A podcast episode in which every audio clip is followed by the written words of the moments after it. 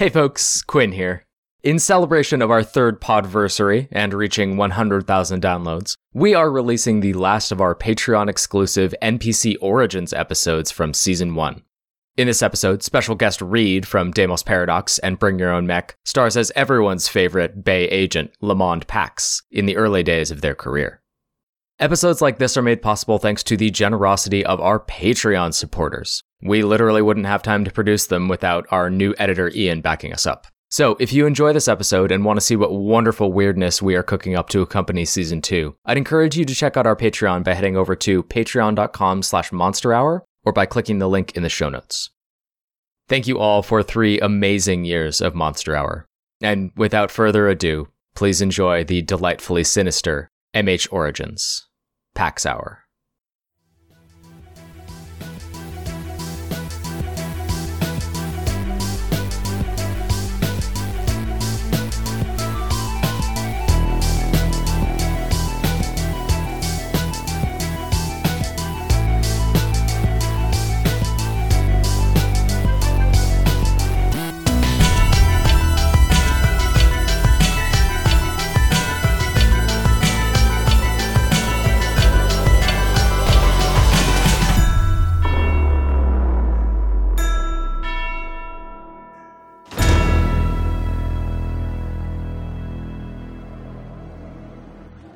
Hello, everyone, and welcome to a very special Patreon episode of Monster Hour. I'm Quinn, your keeper of Monster and Mysteries, and I am thrilled to be joined today by special guest Reed. Hello. Reed, do you want to let folks know about yourself and where they can find your work? Yeah. Hi, everybody. I'm Reed. You can find me on Reed Plays at Twitter. My pronouns are they, them, by the way. And I am a G M of two different Lancer R P G actual play podcasts, the first of which I started like about a year ago that's called The Deimos Paradox. You can find it at Deimos Paradox, D E I M O S P A R A D O X. And I also have just started another Lancer podcast called Bring Your Own Mech. Yeah, I know. I can't get enough of Lancer, so I had to I had to start another show. And uh, that is at Own Mech on Twitter. And both of them are a lot of fun. Deimos Paradox is more like philosophical sci-fi. Bring Your Own Mech is more like Cowboy Bebop, Firefly meets Outlaw Star kind of stuff. So a lot more of a comedy.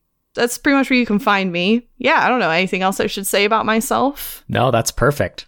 So as soon as you finish listening to this, definitely go check out one or both of those shows. Oh, yes, please. And it's a good time to start because uh, neither of them have too many episodes at this point. So you can jump right into the beginning of the story. It's a lot of fun. Awesome. So today we are making good on probably the most requested uh, N P C backstory episode, delving into the origins of late season favorite, the Bureau of Aberrant Events' finest, Agent Lamond Pax, the Initiate. Reed, any questions before we get started? No, just that I'm so honored to be lending voice to such a popular character. So hoping yes. I do it justice. You're going to be great. All right, let's get to it. Yeah. Agent Pax, you are seated in one of the sterile, fluorescent Bureau of Aberrant Events briefing rooms inside the J. Edgar Hoover Building. Despite serving as the official headquarters for the Unnatural Order's operations in North America, the brutalist building and its stale offices have always felt at odds with the lofty goals and ideals of the Order. The resources of the United States federal government are on full display, however, as Director O'Shaughnessy, the head of the B A E, effortlessly summons a full dossier of information across a series of enormous displays. The screens show, variously, an aerial view of a small town swimming amidst a sea of pines, a series of reports from the county sheriff, a monitor with real-time data displaying leyline activity, and a personnel file for another member of the Order. Seated next to you in the briefing room, the only other person there, besides the Director, is Senior Agent Agent Verity. Pax, tell me a little bit about Agent Verity. Of course. Agent Verity has copper skin, dark hair that's maybe a little on the shaggy side. Like, he's he's not terribly vain and only gets a haircut every, you know, several months. It's thick. It's going salt and pepper. Of course, he's got on an impeccable suit that fits perfectly. Agent Verity looks like he was made to wear the suit. Pax maybe doesn't always feel le- the same, like they still have to grow into theirs. I think that's Agent Verity. Uh, when Hannah listens to this episode, she's going to demand to know where Agent Verity is in the main storyline. I know. I was thinking about the description for Verity, and I was like, oh man, Hannah's going to go nuts for this. She is. I made a total dilf. Mm-hmm. Agent Verity gives you a reassuring look as O'Shaughnessy finishes fiddling with the displays and turns to face the two of you. Four days ago, Agent Meadowlark was deployed to Big Pine, Oregon, to investigate reports of paranormal activity in the area. While we were skeptical that the entity in question was actually a spirit manifested, our sensors did pick up a flare in magical activity along the nearest ley line. Meadowlark was supposed to provide a status update to me yesterday, but he never reported in. We've had no contact from him since then. I need the two of you to go find out what happened to him, complete his assignment if he is unable to do so. Do you understand? Pax nods and says, of course, but also is like kind of looking to Agent Verity. Of course, sir. Anything we should know. And Pax, why don't you go ahead and roll your start of mystery move for the initiate? Yes. Do you want me to read out the rest of it? Sure. Why don't you give it a quick read? Yeah, okay. So when you're in good standing with your sect, at the beginning of each mystery, roll plus charm. On a ten plus, they provide some useful info or help in the field. On a seven to nine, you get a mission associated with the mystery, and if you do it, you'll get some info or help too. On a miss, they ask you to do something bad. If you fail a mission or refuse an order, you'll be in trouble with the sect until you atone. Okay, give it a roll. Yeah, so fair warning that, you know, I felt like what was most appropriate for Pax was to be sharp and a little bit cool, but not terribly charming. That uh, sounds so. Right, yes. So my charm is plus zero. We'll give it a go, though. Oh, wow. That's snake eyes. Oh, no. Oh, my God. Oh, no. I roll like a G M. You do. God. uh, how how do you put your foot in your mouth here, Pax? Oh, I think that maybe Pax turns to Verity and says something along the lines of, well, I mean, Agent Meadowlark is known for sometimes being unreliable. How do we how do we know that he's just not checking in a little late? I think Verity gives you a disapproving look uh, and then glances over to O'Shaughnessy, and he looks like a storm cloud rolling in. And he looks at you, Pax, and says, do you think this is a joke, Agent? Pax is uh, immediately kind of recognized that they've um, overstepped. Says, no, no, of course not, sir. This is not a joke. In our line of business, Agent, we take everything seriously. Just because you think that Meadowlark has his head in the clouds doesn't mean that this couldn't be something gravely important. You're right. Of course. How many times have we told you, Agent Pax, that you are too reckless, too foolhardy, too headstrong, not just with your own actions, but with your consideration of others? I think a point needs to be made, don't you, Verity? And Verity looks reluctantly at the director and then you and nods. And O'Shaughnessy continues. Agent Pax, please turn over your weapons to Verity. What? But sir... Perhaps a demonstration of some restraint on this assignment is merited. But I... But my magic...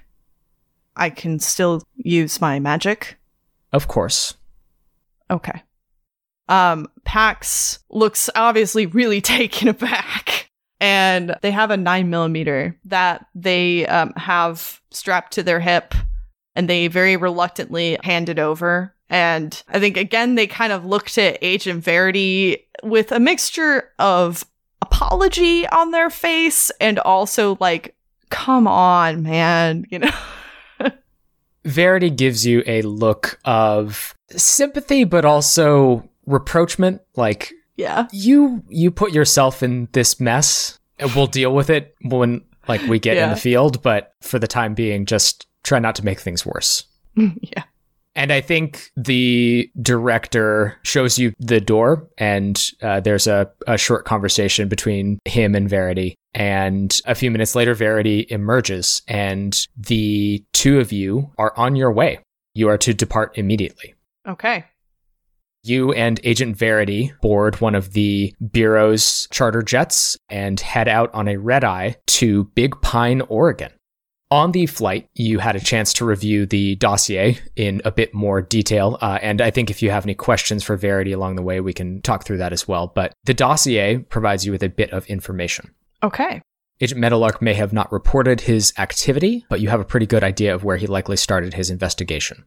The precipitating event uh, that got him deployed out here was a series of peculiar phenomena reported on Sixth Street in Big Pine.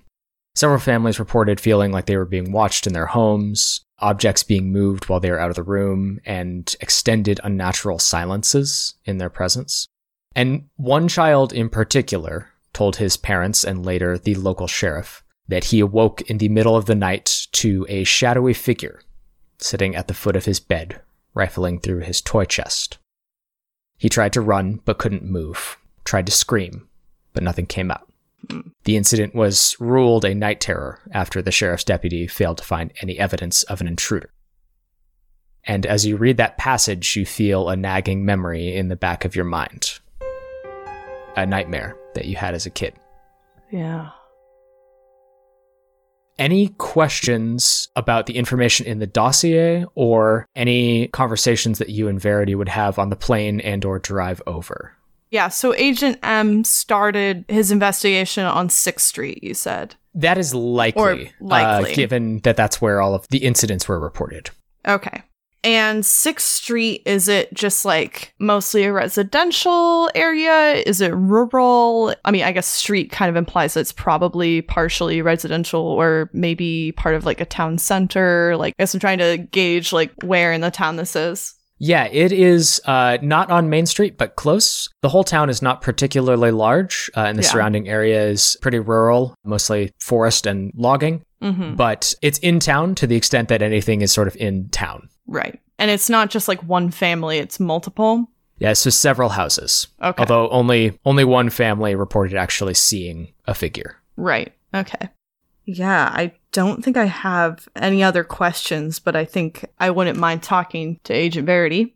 I think on the flight over, he is quietly and meticulously, as he is wont to do, reviewing the dossier, making notes uh, in the margins, and, and generally just preparing mentally as much as he can. Yeah. And I think at one point, Pax sort of is attempting a little peace offering. Maybe, are we taking a commercial flight or is this like a fancy government flight? It's a private charter jet, so it's okay. not... You are alone, but it's not, like, exceedingly fancy. Okay. Maybe I brought some snack with me or something. Uh, maybe, like, I, I got some peanut butter M and M's. There we go. Mm. And as a little bit of a peace offering, haha, Pax, uh, offers him one and says, um, look, I'm I'm sorry about earlier. I I spoke out of turn. I didn't mean to put you in that position. You know the director has a temper. Why do you incite him this way?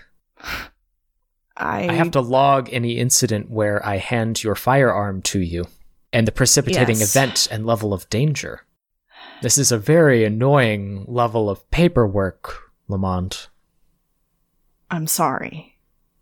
I I don't really know what came over me. I think it just feels like it's been... You know, I, I'm I'm ready for the field. I feel like I have been working hard, training hard. And this, frankly, sir, feels like an assignment that maybe isn't worth my time. I'm ready for better things.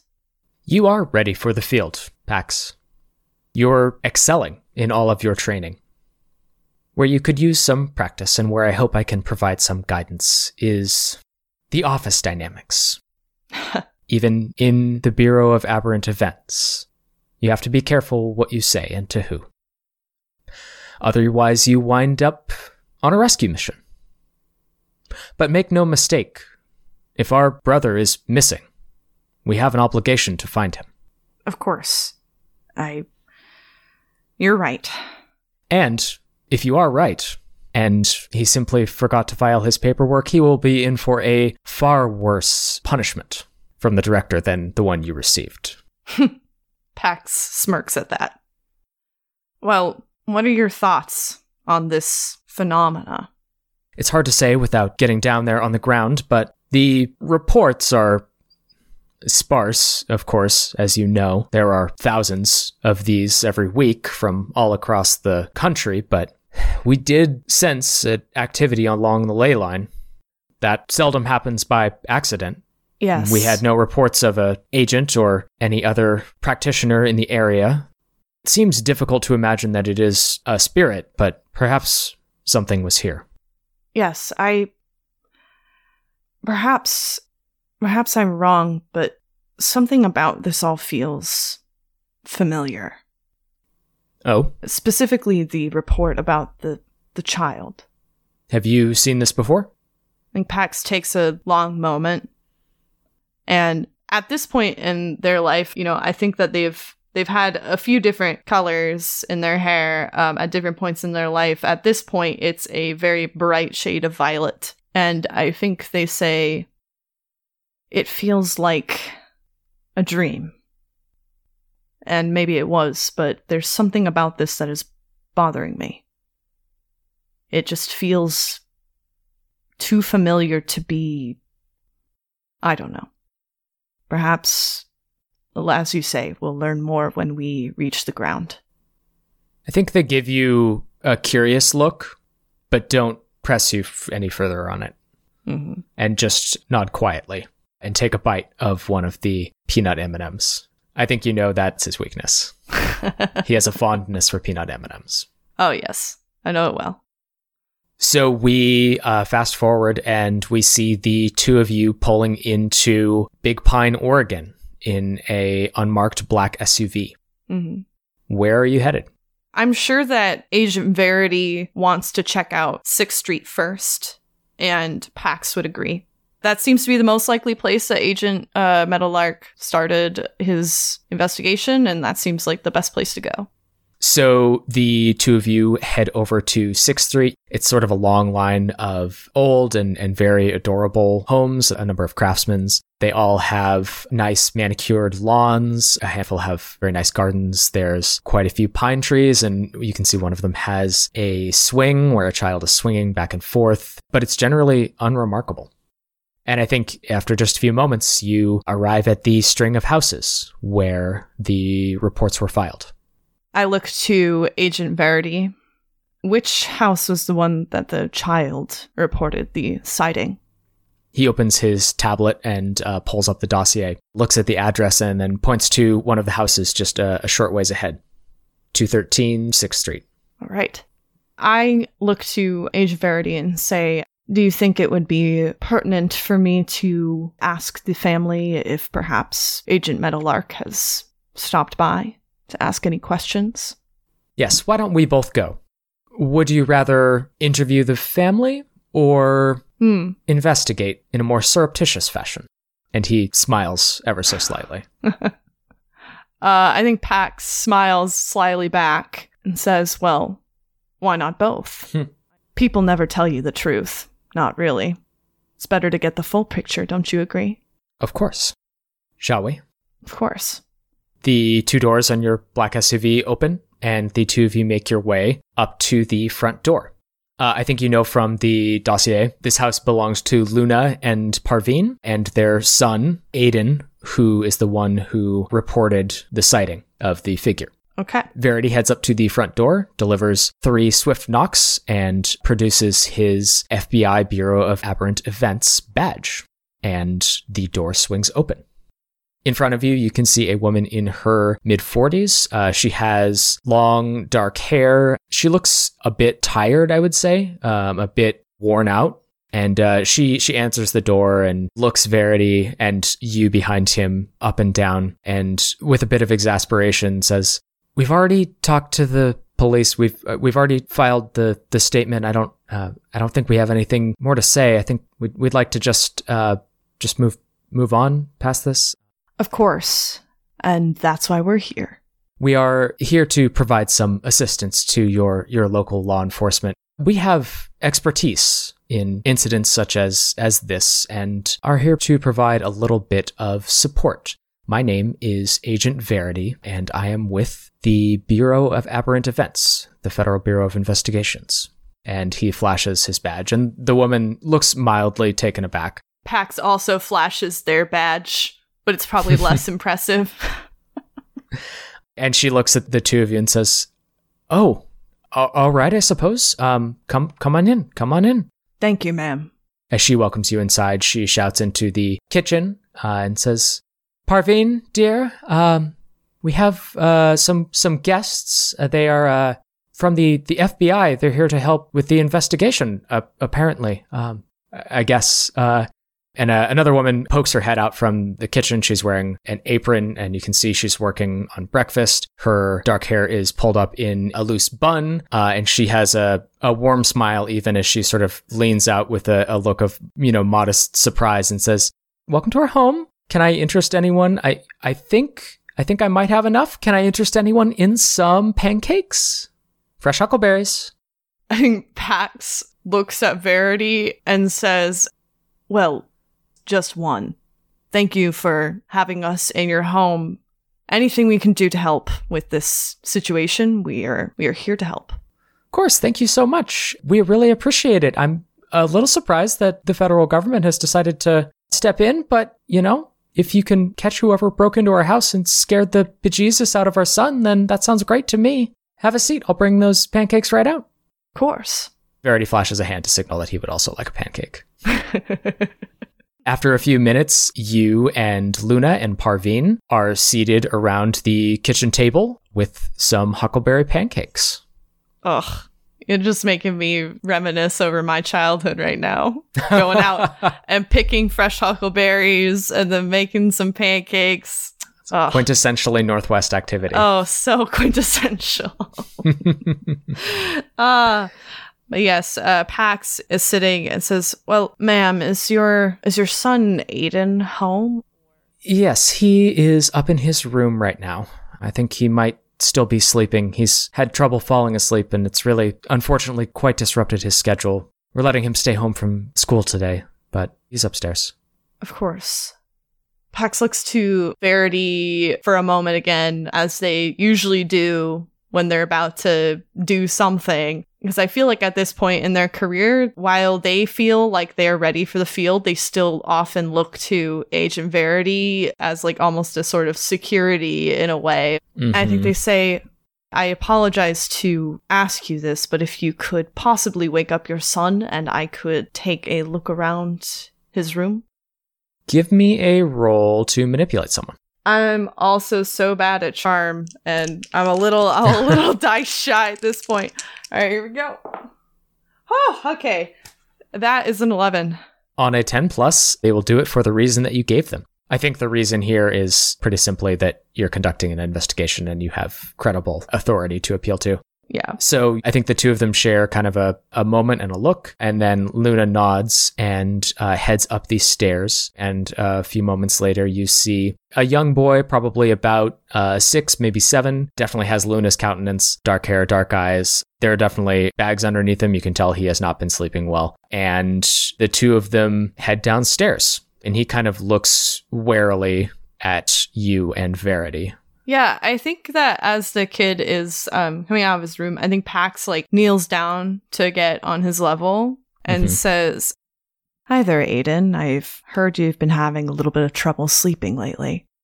He kind of leans into his mother and doesn't say anything, but nods ever so slightly. "I'm going to take a look in your room, okay? Is that all right with you? I want to make sure that whatever was in here doesn't come back." He looks up at Luna and she nods, and then he looks at you and he nods.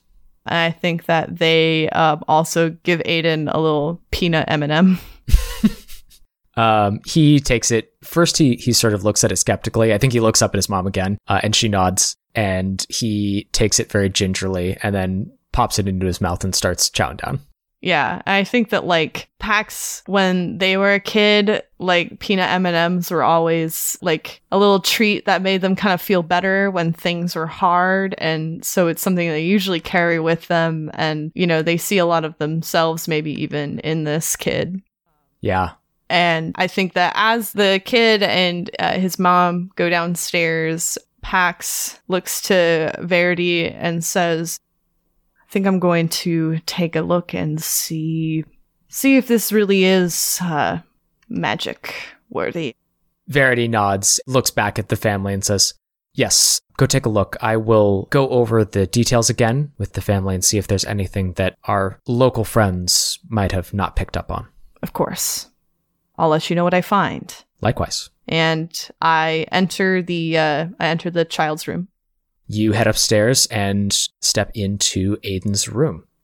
It is a pretty quintessentially, you know, young boy's room. I think it's a little bit of a mess, to put mm. it generously. Um, you know, there's quite a few toys and stuff sort of about. There's a number of books and posters with superheroes and dinosaurs. It's a very, um, to say it lacks a theme or consistency is is um, is probably accurate. Yeah. uh, but by and large, you know, it looks like a normal kid's room. Okay. I think that the first thing that I do is I go to the foot of the bed where the child reported seeing this shadow. And I think that I'm going to attempt to use magic here to view another time or place. Okay. Pax's magic is much more like spell component and ritual based. Yes. Uh, so I'm just trying to think about like what components it might need. Totally. I could see it being like a mix of drawing some sigils, maybe some other consumable components, also pulling out a map of the local ley lines, because I know that's really important. It takes some time, I feel like. Yeah, I think that makes a lot of sense. So, Pax, I think you've got some small scrolls prepared that I think form the basis of many of your spells. So, mm-hmm. you produce one of those. It's like a, it's not a large scroll. It's sort of like, I'm picturing maybe like the size of like a toothpick or a Q-tip almost. The parchment is just like microns thin. Yeah. So, you, you have uh, one of those that I think forms the, the basis of this spell. But yes, as you mentioned, it's going to require some, some supplemental sigils uh, etched around the area to sort of anchor, and then some time to align with the latent energies from the ley line. So none of that, I think, is going to be an impediment uh, mm-hmm. to doing this. It's just going to take you a little bit, but go ahead and give me a roll to use magic. Okay. I get to roll plus weird. And uh, the nice thing is I do have plus two to that. Mm, I'm I'm glad that I have plus two to that, because that's a six and a one on the dice. That will be seven plus two is nine. So mixed success. On a seven and nine, choose a glitch. Okay. Oh, goodness. I do love a problematic side effect. Don't we all love a problematic side we effect? We do. Yeah, I'll I'll take the problematic side effect. I think the problematic side effect here is that your perspective is limited in a way. Like, mm-hmm. oftentimes when you do this, you can get a three hundred sixty view. So I don't think I don't think you can see everything as you wind back into the past here. Right. But you are able to see something. Mm-hmm. Within the bounds of your spell area, time rolls back and back, and the light recedes from this room as day turns to night, and you see the night before. You see Aiden lying asleep in bed. You're moving forward and back through time, trying to figure out when this happens. And then you pause on a moment as a long, slender hand reaches out from the darkness beneath his bed and slowly starts to pull its way out. The arm that follows is equally thin and spindly. It's clad in patchwork clothing, worn and filthy, mottled gray and faded black. The fabric is stitched tight to the skin, taut in a way that could only be sewn into it. And slowly, this entity pulls itself out from underneath the bed. Your mixed success is that you don't get a good look at its face as it pulls itself out, but you do see it root through the toy box and skitter about the room, pushing and pulling and looking underneath things. It's searching for something, clearly. And then you see Aiden's eyes open, and this thing snaps to attention. Aiden's mouth opens, but nothing comes out. He starts to sit up. You can see his muscles tense, but then he stops. And this thing walks over, steps onto the bed, and crouches over him. And for probably at least five minutes, just sits there and stares at him. Ooh. And then skitters back underneath the bed. And that's the last you see of it. Hmm. And Pax, as you're watching this, you feel a tightness in your chest as you remember the dream that you had as a kid. What is this thing? I'm assuming that the spell is sort of fading now? I believe so, yeah. Okay. Can I roll investigate a mystery based off of what I've seen of it so far? Looking for any kind of signs that this thing might have left, if it's purely incorporeal, if it's physical. If you're looking around the room using this information, looking for something interesting or valuable, mm-hmm. yeah, go ahead and give me a roll to investigate a mystery. There's definitely some things I can glean from the physical room here, so that's still going to be a five. Did you add the plus one forward Ooh. from your mystic oh, move? Th- well, that's still going to be a six. True. It's bad. The other thing I will say, you don't have to use it now, but one thing I forgot to mention is that in all one-shots, you have a p- one point of luck if you want to yeah. use it, and you're not Fair. doomed when you use it. So okay. that's an option for you, but you, you don't have to use it now. Fair. You know, I mean, I'm a sucker for the drama, so I'd love to just fail horribly and see what happens. Failing forward. Exactly. And I feel like flavor-wise, it makes sense, too. Like, I'm sort of reliving this childhood nightmare by watching it also happen to this child. I think that would be a little bit disconcerting at the very least. Yeah, I think that's it. I think you are on tilt a little bit. I think you're you're off kilter, and you can feel your heart pounding in your chest as you look around the room. And we see you examine the desk and look at the window and in the closet and look under the bed. And I think we get a, a view of you, like of your face, like looking out from under the bed. We see you stare in there and, and sort of uh, swat around with your hand and then pull back out. And we, we pan in and we see just this faint purple seam in the far back of the dark space underneath the bed. Mm-hmm. And it pulses once and then twice and then fades away. And we follow you back downstairs. Great. I go to find Agent Verity and uh, pull him aside and let him know what I saw. I think he glances over at the family and nods sagely and says, "That tracks. The kid is really shook up. Unsurprising given what you saw." Yes. Did they encounter Agent Meadowlark at all? Has he been here? He has, yes. He came on his first day here. Similar questions. He went and looked up in the room. He didn't disclose much, obviously, but he said he would follow up if anything came of his investigation. He didn't come back. Well. The boy mentioned something. Ooh. You said this figure was searching? Yes. It, it was searching for something. I don't know what I... My magic didn't go quite as planned. I saw enough to understand it is looking for something, but I don't know what. The boy, Aiden, he mentioned that another kid at his school, an older boy named Zeke, took something from him, a locket that his parents gave him, a family heirloom, apparently. He was too ashamed to tell his, his parents, but hmm. an old object could be noteworthy. Interesting. Said we could probably find him and his friends hanging out in the band room uh, after school. They have a, a spare key, apparently. Huh. The band teacher never checks in. Of course not. It did seem to be focused mostly on the boy's toy chest. So we have a missing locket. And a missing agent. A lot of things missing. It's true. You can see Verity looks... You can tell when he's he's sort of ruminating on something, mm-hmm. like he's he's toying with an idea that he's not quite ready to share, but you can see the gears turning, and he, he looks at you and says, "I think perhaps we should go to the school." Huh. So we're following up on school children now. Unless you found a better lead upstairs, I'm afraid so. Unfortunately not. I didn't get a good look at the thing's face. This might be the best lead we have.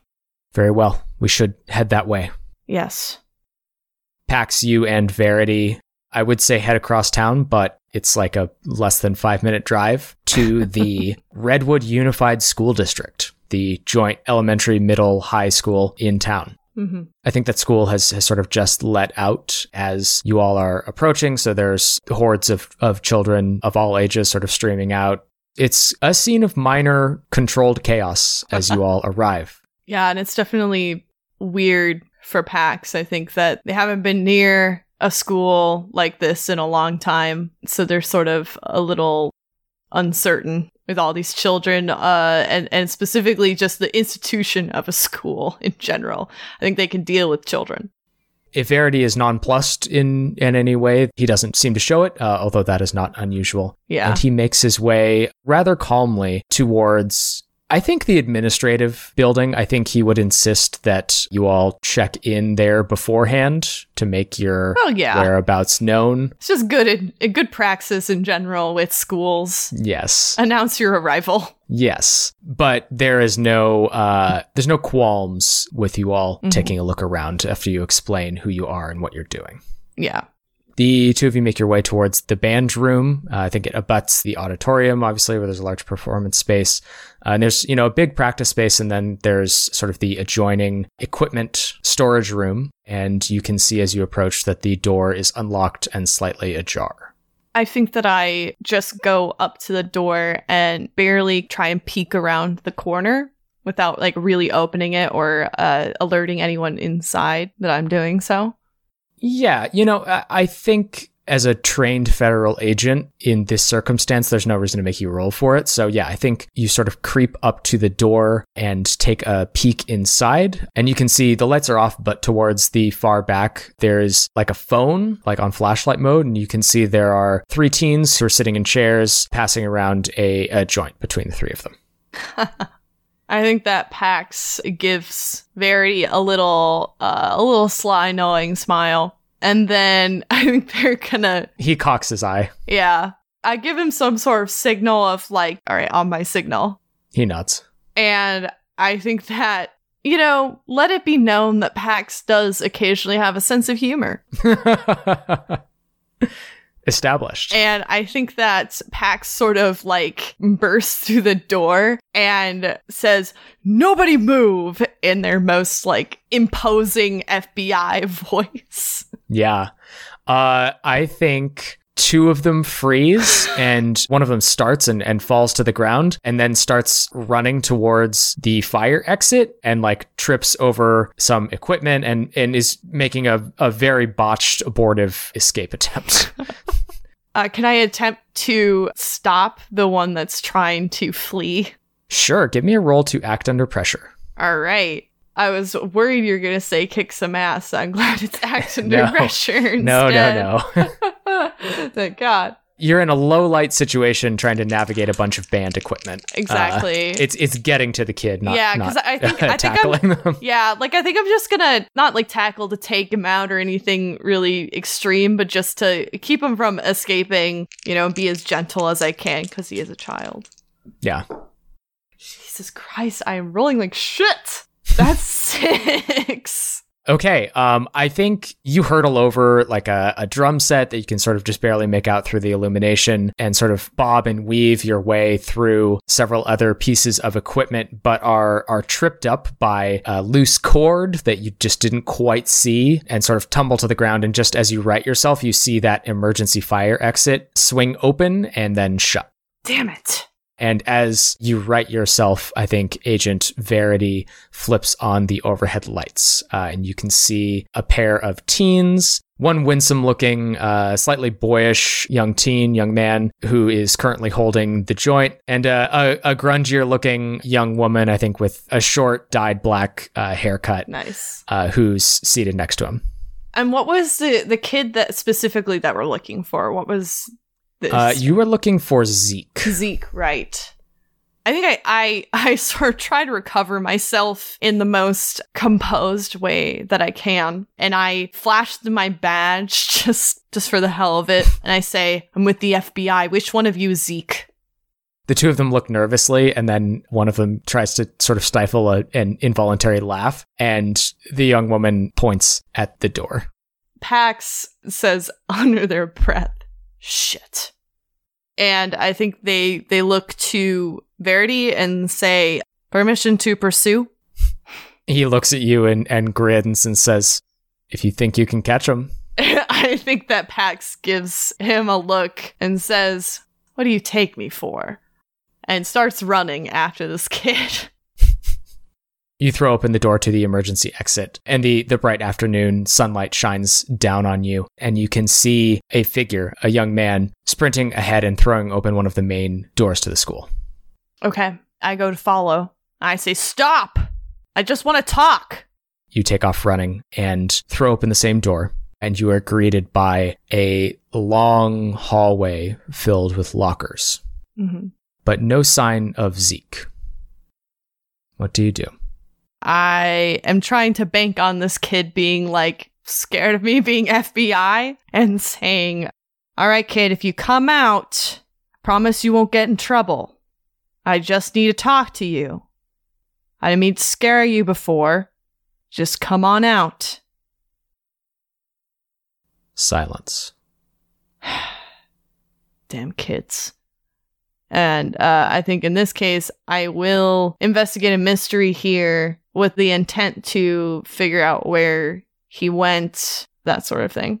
Okay. Give me a roll plus sharp. Okay. And I'm rolling different dice because fuck these other dice that are fucking me over tonight. They are not treating you well. Oh my God. I feel like I gotta use luck at some point. This is you getting are, ridiculous. You are cursed. I am. I mean. I just rolled two twos. Things are going to pop off uh, whether you use luck or not here, one way or another. Well, you know what? I, I feel like I'd rather use luck when I'm, like, directly maybe going to be harmed, but I'm probably going to be harmed with this. But you know what? Let's let's fail forward. Let's just do it. Okay. Pax, you move forward through this hallway. And I think about halfway, you see something, a small item reflecting faintly near one of the lockers. Mm-hmm. And as you approach, you can see that it is a locket. I think that I probably have a flashlight on me, right? Yeah.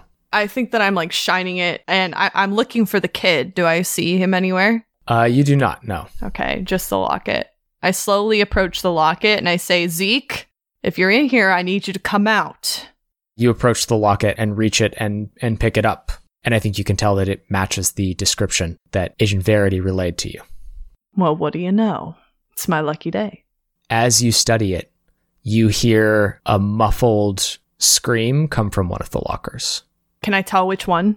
It's the one right in front of you. Okay, I open it. You open it and you see Zeke inside. He is not moving, but his eyes are open and he's staring in, in abject terror, almost like he is paralyzed. I, like, shine my lights in his eyes to see if his eyes are able to follow them. I say, Zeke, can you hear me? Do you understand me? His eyes are, like, flitting back and forth, but he doesn't, he's not moving at all. They're just, they're just moving back and forth. And then they settle just over your shoulder. Oh. And Pax, you are yanked backwards and dragged into one of the lockers, but you don't feel anything behind you as the door slams shut. All you can feel is paralysis. No, no. And as you say those words, you move your mouth, but no sound comes out. And through the slits in the locker, you see a figure walking down the hallway. Long arms, longer fingers, thin and spindly, the same patchwork clothing sewn in as you saw before. But this time it turns to face you. Its face, so to speak, is painted on a single burlap sack, drawn tight around its neck. Nope. The only real feature are a pair of dull, milky gray orbs gazing out from two makeshift eye holes, barely visible unless they catch the light. And it stares directly into your eyes and holds one of its two long fingers up to where its mouth should be in a hushing motion. And through the slits in the locker, we look into your eyes, and looking back, we see a much younger you. You are lying motionless in your childhood bed, the only illumination coming from the full moon shining in through your window. We pan slowly out and away from the close-up on your face until a shadowy figure comes into frame. It's sitting crouched atop your chest, leaning in, and as it crosses into the moonlight, we can see those dull, milky eyes. It has a pair of scissors in its hand. It thrusts them up towards your face, but it comes away not with blood, but a single lock of hair. The mouth, painted on its burlap face, stretches in the twisted imitation of a smile. With a sharp skitter, disappears. We see the next morning, your parents chastising your overactive imagination, not moments before Verity arrives to spirit you away for good. And that scene fades away as we return to the present, and you hear the door to the building swing open and Verity's voice call out, "Pax, are you here?" I try to yell, "I'm here!" You move your lips and the sound just barely escapes. It's like a dull whisper, and you can see this figure stare at you, and the mouth painted on its burlap face stretches in a twisted imitation of a smile, and then it turns and disappears from your view as it starts walking towards the voice of Verity. Am I able to move my body at all? Give me a roll plus... Give me a roll to use magic. Do something beyond human limitation. Okay. Motherfucker. I'm using fucking luck. That was a two and a one on the dice. Okay. So I'm using luck. You use your point of luck, so you succeed as if you'd rolled a twelve plus. What does it look like? You know, pa- Pax is like a little bit angry underneath it all. I think that anger of not having control is just bubbling up. That I, I think that as far as magic goes, maybe there's like some sort of emergency sigil or something like on their person that they could use if they're ever in a situation that like they just need emergency magic. It's not really advisable or always stable. I like that. Yeah. Maybe maybe there are some sigils like tattooed on yes. you. Yes. Yes, that was exactly what I was thinking about. Like something yeah. something on like their wrist. Maybe even a lot of people at the um, Unnatural Order have them, but Verity has always been very careful to say, you know, you are never to use these unless you have no other option, because I, I think it's so unpredictable. I like that a lot. Uh, I think because you succeeded using a luck point here, there's not going to be like the potential for this to be very dangerous is real, but you're able to pull it off. Yeah, I think that they just channel that anger and that desperation. And I think that they're able to not only break free of this paralysis, but to also maybe, if you'll let me, like bust the locker door open. Oh, hell like, yeah. That thing hinges. Just shoots off like a rocket yes. and like slams into the opposite row of lockers and makes a huge, a big old mess. Yeah. Yeah. And I, and I think when, when they do that, they will uh, shout, "Agent Verity, stay where you are." And do I see the thing in front of me, this creature? It is standing between you and Agent Verity as you, you step out. You do notice, however, that despite freeing yourself from this paralysis, you go to shout, no words come out. Oh. This whole space is completely silent. Oh. And so even like the sound of me like blasting the lo- locker door off its hinges, did that make any sound at all or no? No. Okay. Interesting. Like, Verity has clearly noticed you. Yeah. But is just, like, looking at your lips moving and, and does not understand what's happening. Okay. I think at this point, I try to yell and I realize that I can't. And I think... I think that the Pax's first, like, instinct is to just throw the flashlight as hard as they can at this thing's head. Amazing. Give me a roll to kick some ass. A thing I'm not good at. Oh, dear. Oh, dear. Well, you know what? I have low expectations for my rolls tonight, and I- I'm just going to take it as it goes. Well, that's a six. Pax, you go to throw this flashlight, and this figure you realize is carrying a burlap sack. And as you go to throw this, they reach into it, rummage around, and very quickly produce a lock of hair. And you recognize it, dyed bright blue. And as you do, you feel your muscles seize up. And that flashlight falls wildly short of your toss. Agent Verity, in turn, pulls his gun and your gun and starts opening fire. And several of his bullets strike this thing, and they hit with dull thuds like striking bales of hay or something inanimate. And this thing springs to action with a surprising speed. It darts forward amidst this hail of gunfire, takes that bag, and throws it over Verity. And it swallows him whole. Oh my god. This figure hefts the bag over its shoulder, cinches it up, and just as your will is returning to you, it opens one of the lockers and steps inside. I think as I see Verity get swallowed up, I'm screaming, but no sound is coming out, of course. As this creature steps into the locker, slowly that sound returns, and it starts as just a dull whistle, but grows and swells to a full-throated scream. And you can hear its counterpart coming from the locker where Zeke was stuffed into. Just a wild, terrified scream, suppressed until this moment. Is this thing disappeared into the locker now, or can I still see it? It stepped into the locker. Do you run over there? Yeah, I, I think I run over there and I throw the locker door open. Pax, you throw the door open, and inside you can see this jagged, luminescent, lurid, purple slit in reality.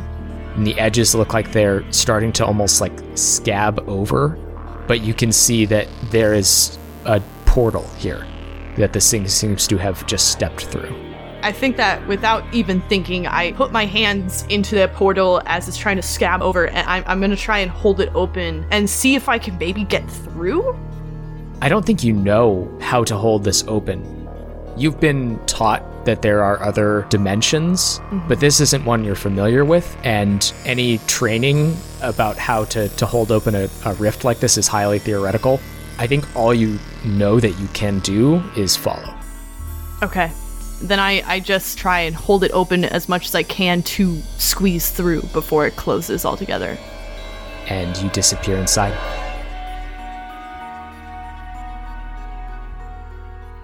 Before you is a dark, labyrinthian space.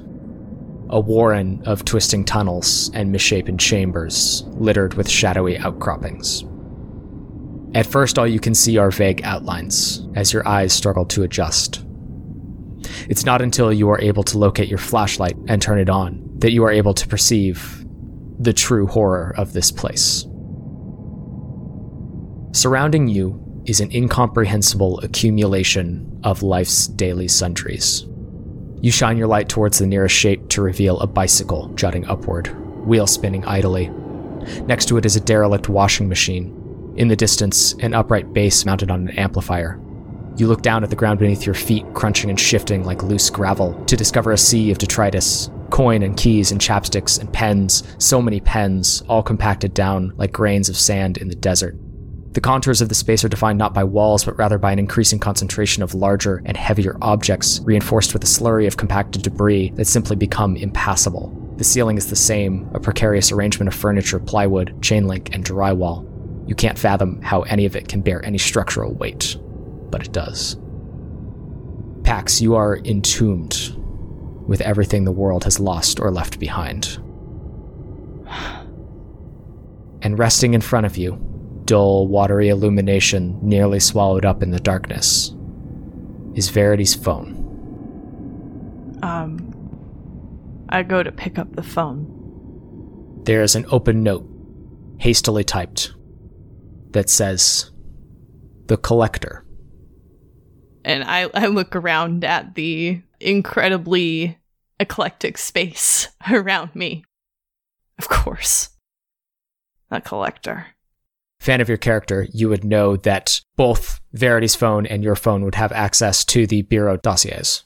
Yeah, I look up the Collector in the B A E database. Luckily, access to the database is hardwired. It's not cloud access uh, because you have no cell reception here.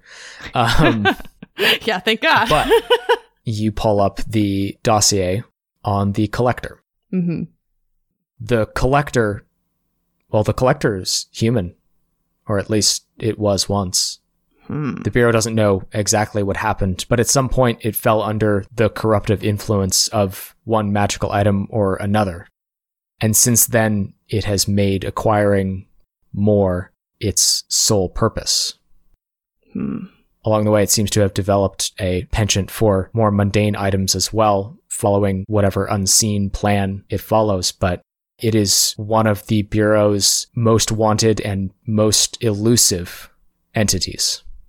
I think I'm going to employ any tracking skills that I have, any sort of intuition that I would have as to where this creature has taken Verity. Also, if there's like any kind of, any sort of impromptu weapon I can use since I don't have a gun. I just have a flashlight. Yeah, give me a roll to investigate a mystery. All right. I also realized I do still have the plus one forward, I think, from my mystic, which I forgot. But that, that still applies here, right? Yeah. Okay, great. Because I think I need it. Okay. Oh, thank God. All right. I didn't even need it. That's an eleven. Hold two. Ah, finally. Okay. You succeeded on a roll without luck. Yes. Okay. I think my first question is going to be, where did it go? Pax, I think you're searching for any sign of where the Collector has gone, for any sort of weapon, for anything that can help you. And as you're digging through this refuse, this hoard of, of trinkets and baubles, your eyes fall upon an object. One that I think you have a passing familiarity with. Oh. Because there are records of it in the Bureau. An object that went missing many decades ago. An ornate brass sextant, oh. known as the Arcanometer, which allows the user to perceive and monitor magical activity. Don't mind if I do. You grab the device, hold it up to your eye, and the world fades into... It's almost like night vision, but instead of gradients of, of blue and orange and red, the world falls away into darkness, silver, and bright white light. And in the distance, you can see a long, lanky figure, its form teeming with magical energy. And with this, can I sense Verity at all? I think you see what looks like a sack. Okay. Like a big sack. Yeah. And that whole thing is also brimming with magic. Okay. So then I think I'll ask my second question. What is being concealed here? Pax, I think you can also see near, not not quite the same space, but near where the Collector is, where Verity is, there's another smaller, I mean, there are little dots of magic all over this place. Like, mm-hmm. The Collector seems to have amassed a true trove of perhaps not the most potent magical items, but a whole host of them. Mm-hmm. And not all of them are, are on its person. But you do see a more significant concentration. And I think you know it could only be Meadowlark. Oh, shit. Only a practitioner of magic would have that signature. Yeah. Okay. So I think holding the sextant still to keep track of where everything is, I'm going to... I need to sneak up on it, but I also don't really have a weapon, so I'm I'm going to maybe just try and sneak around for now and see if I can get a better look at where Meadowlark might be at, and also the sack that has swallowed Verity, and then go from there. Yeah. Using this sextant, you navigate these tunnels, this this network, this labyrinth of lost items.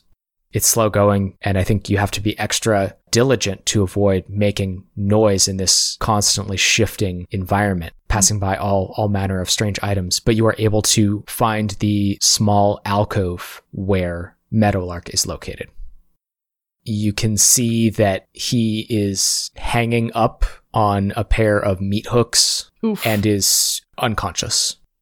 I think he looks dead at first, honestly. And you would assume just by looks that he is, if it weren't for the magic that was still coursing through his veins. Right. So he'll be no help to me. But does he have a weapon on him still?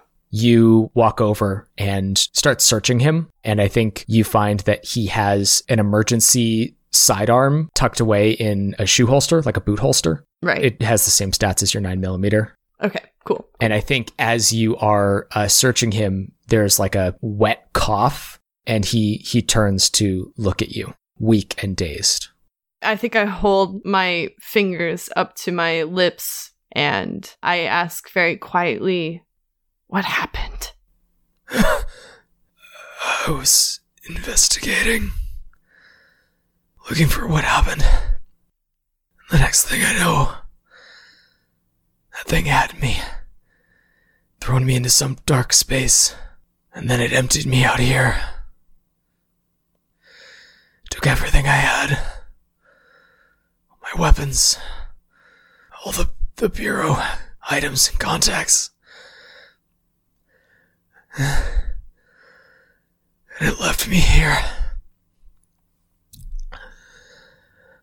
Pax. Yeah. Yeah. Oh. It has a knife. That's how it. That's how it goes back and forth. You have to get the knife. Get the knife and get out. Trap it here.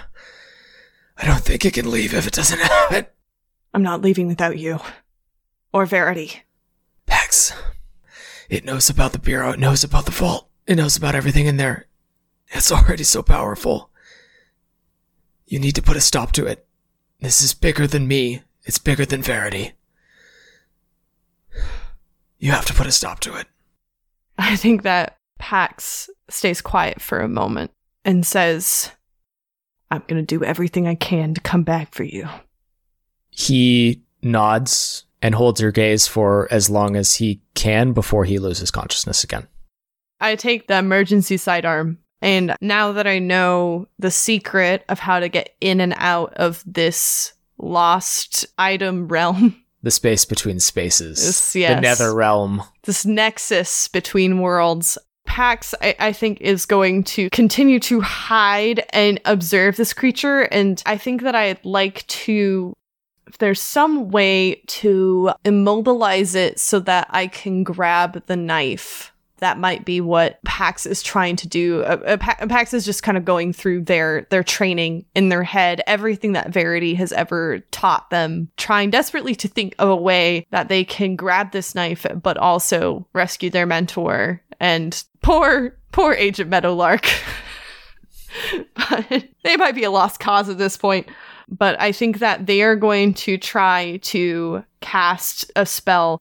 They're going to sort of covertly, while the creature is, you know, preoccupied, they're going to start to, may- maybe they have like salt or, or something to sort of make a containment circle, something to hold them in place so that then they can take the knife and escape. Yeah. So I think how this is going to happen is you're monitoring from afar, but to get close enough to really do this, you're going to need to get closer. Yeah. So I'm going to have you give me a roll to act under pressure, to navigate close enough to this creature, okay, and to lay down the sort of material components. Mm-hmm. And then if you're able to do that, then we'll do a, a roll to use magic. Okay. All right. That's an eight plus one forward is nine. So mixed success. Okay. On a seven to nine, I'm going to give you a worse outcome, a hard choice, or a price to pay. Fuck. I mean, I think the worst outcome here is pretty straightforward. I think you get most of this situated mm-hmm. before Verity notices you. Yeah. And he can't help but glance your direction. And when he does, so does this creature. And you see, reflecting in the light of your flashlight, the Collector's two dull, dead, milky eyes as it springs towards you. So I have not gotten all of my materials in place, correct? No. Okay. So you're going to need to contend with the Collector while you try to finish this.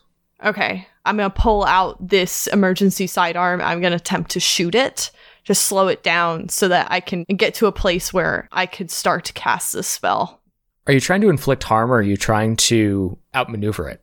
I'm shooting at it less to harm it, more to disorient it. Give me a roll to act under pressure. Okay. To gain the upper hand here, I think. Yeah. Okay, um, that's an eight. Okay, on a seven and nine, once again, I will give you a worse outcome, hard choice, or price to pay. Great, love it. I think you can stand your ground and open fire on this creature, and it, it'll create an opening for you, but you're going to take a, a hit. You're going to take a pretty solid hit here. Or you can take more of a skirmish approach and uh, avoid getting getting hit, but it is uh, going to give time to this creature to to get away, and you'll have to contend with that. Right. I'll I'll go ahead and take that hit. The collector steps forward and undoes the bag from its side. And as you open fire, you strike it several times, but it opens the drawstring on this big burlap sack, and a fountain of debris shoots out towards you. You're going to take two harm, and you're going to be knocked backwards as you are blasted with essentially a fire hose of coins and pens and knickknacks and baubles, yeah. uh, and, and just this fountain of trash, basically. Yeah. Um, so I do have armor, so I, that's reduced to one harm. Yes. Okay, yeah, so I'm slammed backwards by this uh, trash pile. I'm going to get up. Most of my material components are in place. I, I want to get whatever's not in place in place, and then to cast my spell. And uh, hopefully it's, uh, as, as you said, sort of wounded, right? Yeah, so it has taken a handful of shots. You can yeah. see it's not uh, somewhat alarmingly, given that the file says this thing is human, oh, uh, at least in some way. It's not bleeding, but you can see there are several bullet holes in it. Okay. It has staggered back several steps and is now sort of righting itself and skittering. It's actually skittering towards Verity, but you do have an opening to finish the components that you need to uh-huh. use magic. So go ahead and give me a roll plus weird. All right, Dice, let's go. Oh my God. That's a four. Oh no. Oh my God. Oh no. Oh, I'm gonna die. On a miss, things go to hell. How would this have looked if it had gone well? I think that the sigils on the ground would have lit up, that suddenly the creature would have been frozen in place. But it would have been like this sort of light prison that would have appeared from the ground where they were leaving their components. I think you realized that you laid one of the sigils down on a bit of surface that wasn't completely even, and so it split, and the whole thing just kind of fizzles. Fuck. Amidst the flash of light that ultimately materializes into nothing, the collector leaps forward onto Verity and kind of pulls him upright. You can see he is paralyzed, the same sort of semi-sleep paralysis that had affected you earlier. Yeah. Hoists Verity up and holds him in front of it like a human shield. And it's got the dagger pressed against Verity's neck. Can I see Verity's eyes at all? I think Verity's eyes are flitting back and forth. And as they do, he looks down at the burlap sack tied to the collector's waist. Oh. I'm going to lift my sidearm and shoot for the sack and see if I can cause a distraction enough that I can get this knife. Okay. Give me another roll to act under pressure. Thank God. It's a nine plus a one is a ten. All right. On a ten plus, you achieve what you set out to do. Yes. I think this creature is holding Verity and, and moving towards you. Like, this is not a hostage situation. Verity is a human shield right now. Yeah. And you take aim, but instead of trying to hit the collector and its long sort of spindly form, limbs just reaching out from around Verity, you take aim at that satchel that it's been carrying, that it had Verity and stuffed earlier, that it just unleashed a fountain of debris upon you with, and you shoot it. And as soon as the bullet strikes it, it explodes. And just flowing from every direction, filling the section of the warren that you're in, is just detritus everywhere, just tsunami of debris. You and the collector and Verity are all washed down one of these tunnels. until eventually you come to rest in another space. The three of you, all prone, all on equal footing. Okay. What do you do? Do I see the knife? Yes, it is grasped firmly in the Collector's hand. But Verity is not. Verity is free. Okay. Okay. For now, I- I'm going to take my gun again and shoot at this creature's hand with the knife. I want it to drop the knife, and I want to grab it. Give me a roll to kick some ass. Okay. That's fucking six. You shoot at this long, lanky figure, this boogeyman, and it skitters towards you. And in a flash, it's just right up in your face. And that knife is in your body. You feel sharp stabbing pain all across your chest and torso. And you're going to take two harm magic, which will ignore your armor. Ow. I'm at three harm then. So is it still holding on to the knife as it stabs me with it? Oh, yes. Yeah. All right. I think I'm going to, because I used it once already, but again, I'm going to try and use magic with these sigils and runes that are tattooed on me. I'm going to try and like force it away from me, but keeping the knife in my side. Oh, so you want to like trap the knife in your body?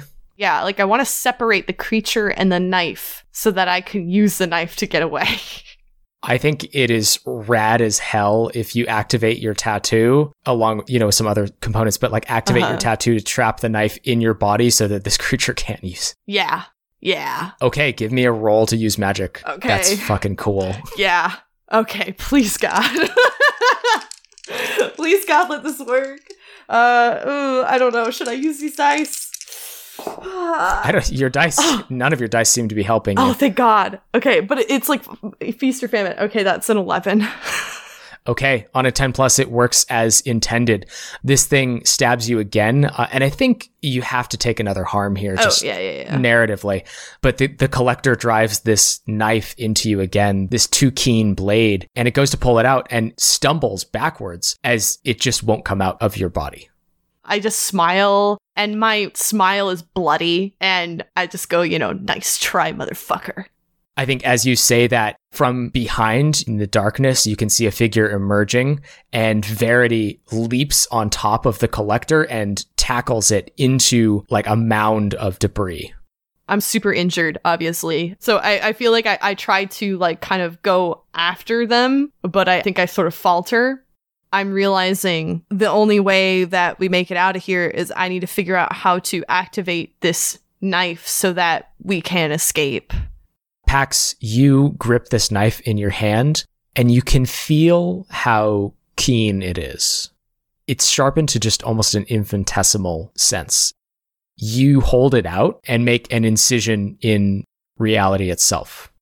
And through this this wound in space and time, you can see just narrowly a dark forest filled with, with giant pine trees, just scarcely illuminated by the moonlight out in front of you. I see that. And what's happening with Verity? Verity and the Collector are wrestling, basically, on a, a heap of debris. The Collector, without its knife, is just stabbing at Verity with like random implements that it finds. And I don't think Verity has any weapons. He's just trying to like pin this thing and hold on to it. I think that there is like this really pivotal moment where Pax is looking after Verity. And I think because we've been doing this uh, the whole session where they tend to exchange a lot of looks, I think Pax locks eyes with Verity, trying to move towards them, but is weak. Does Verity say or do anything? I think amidst this melee, this brawl, Verity catches sight of you. Like, it's just for a moment, and then this creature, like, buries him in refuse, uh, and he sort of pops back up. He, he surfaces again, looks at you, and calmly but clearly shouts to you, "Run." Pax has always so respected Agent Verity. And even though they sometimes might give him a bit of like lip or be kind of stubborn or whatever, they ultimately, they're a good agent. They do what they're told. And I think at that moment, they know that they cannot let this thing escape and continue to wreak havoc. I think they, like, look back at Verity one last time and jump through the portal. As you step through, behind you, you can see the rift already beginning to scab over, and the Collector looks, and for the first time, you hear a noise come from it. And it is an anguished scream. It leaps for the rift, but before it can get there, it is tackled by Verity. And the whole thing scabs over and disappears. Pax just sags to the ground. They're just staring at the place that the portal was. And we fade away.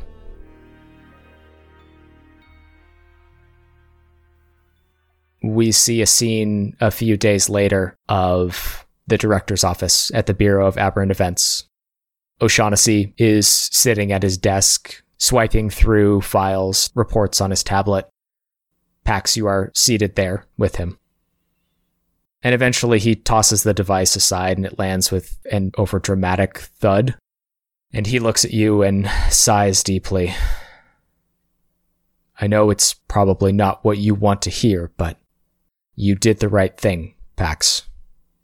Lord knows what that thing would have wrought with all of its knowledge of the Bureau's vaults and activities. Yes. I hope you'll forgive me saying so, but it doesn't feel like I did the right thing. You kept the world safe, Agent.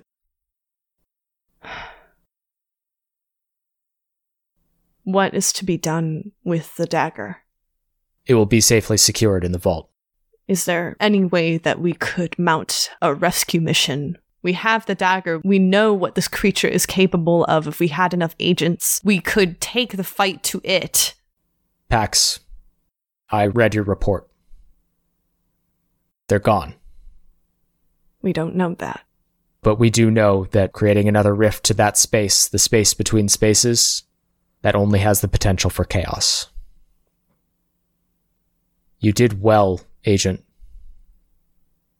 Let's leave it at that. I think at that, Pax just nods. If you need me, I'll be at my desk. I have a feeling that I will, Agent Pax. This world still needs saving.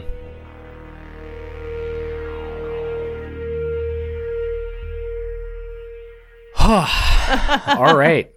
Woo! Thank you, Reed, for, for joining me. This was uh this was a blast. I know a heavy one, certainly, but um, oh my gosh, so a, a lot of much fun. fun exploring the history of our, our favorite B A E Bay agent, Agent Pax. Pax definitely is my Bay. I think many people feel that way. Oh yes, yes. No, that was such a blast. I'm glad I could succeed where it counted. The dice truly do tell a story. Boy. You're, throw out all your dice, Reed. Oh. Just burn them all. Honestly, and start new. I need to do a ritual of some kind. Yeah. uh. Well, thank you again, Reed, for, for joining me. Uh, and thank you all for listening. Please be sure to go check out Deimos Paradox and Bring Your Own Mech uh, and listen to Reed and yes, all please. of their awesome work. And until next time, stay spooky.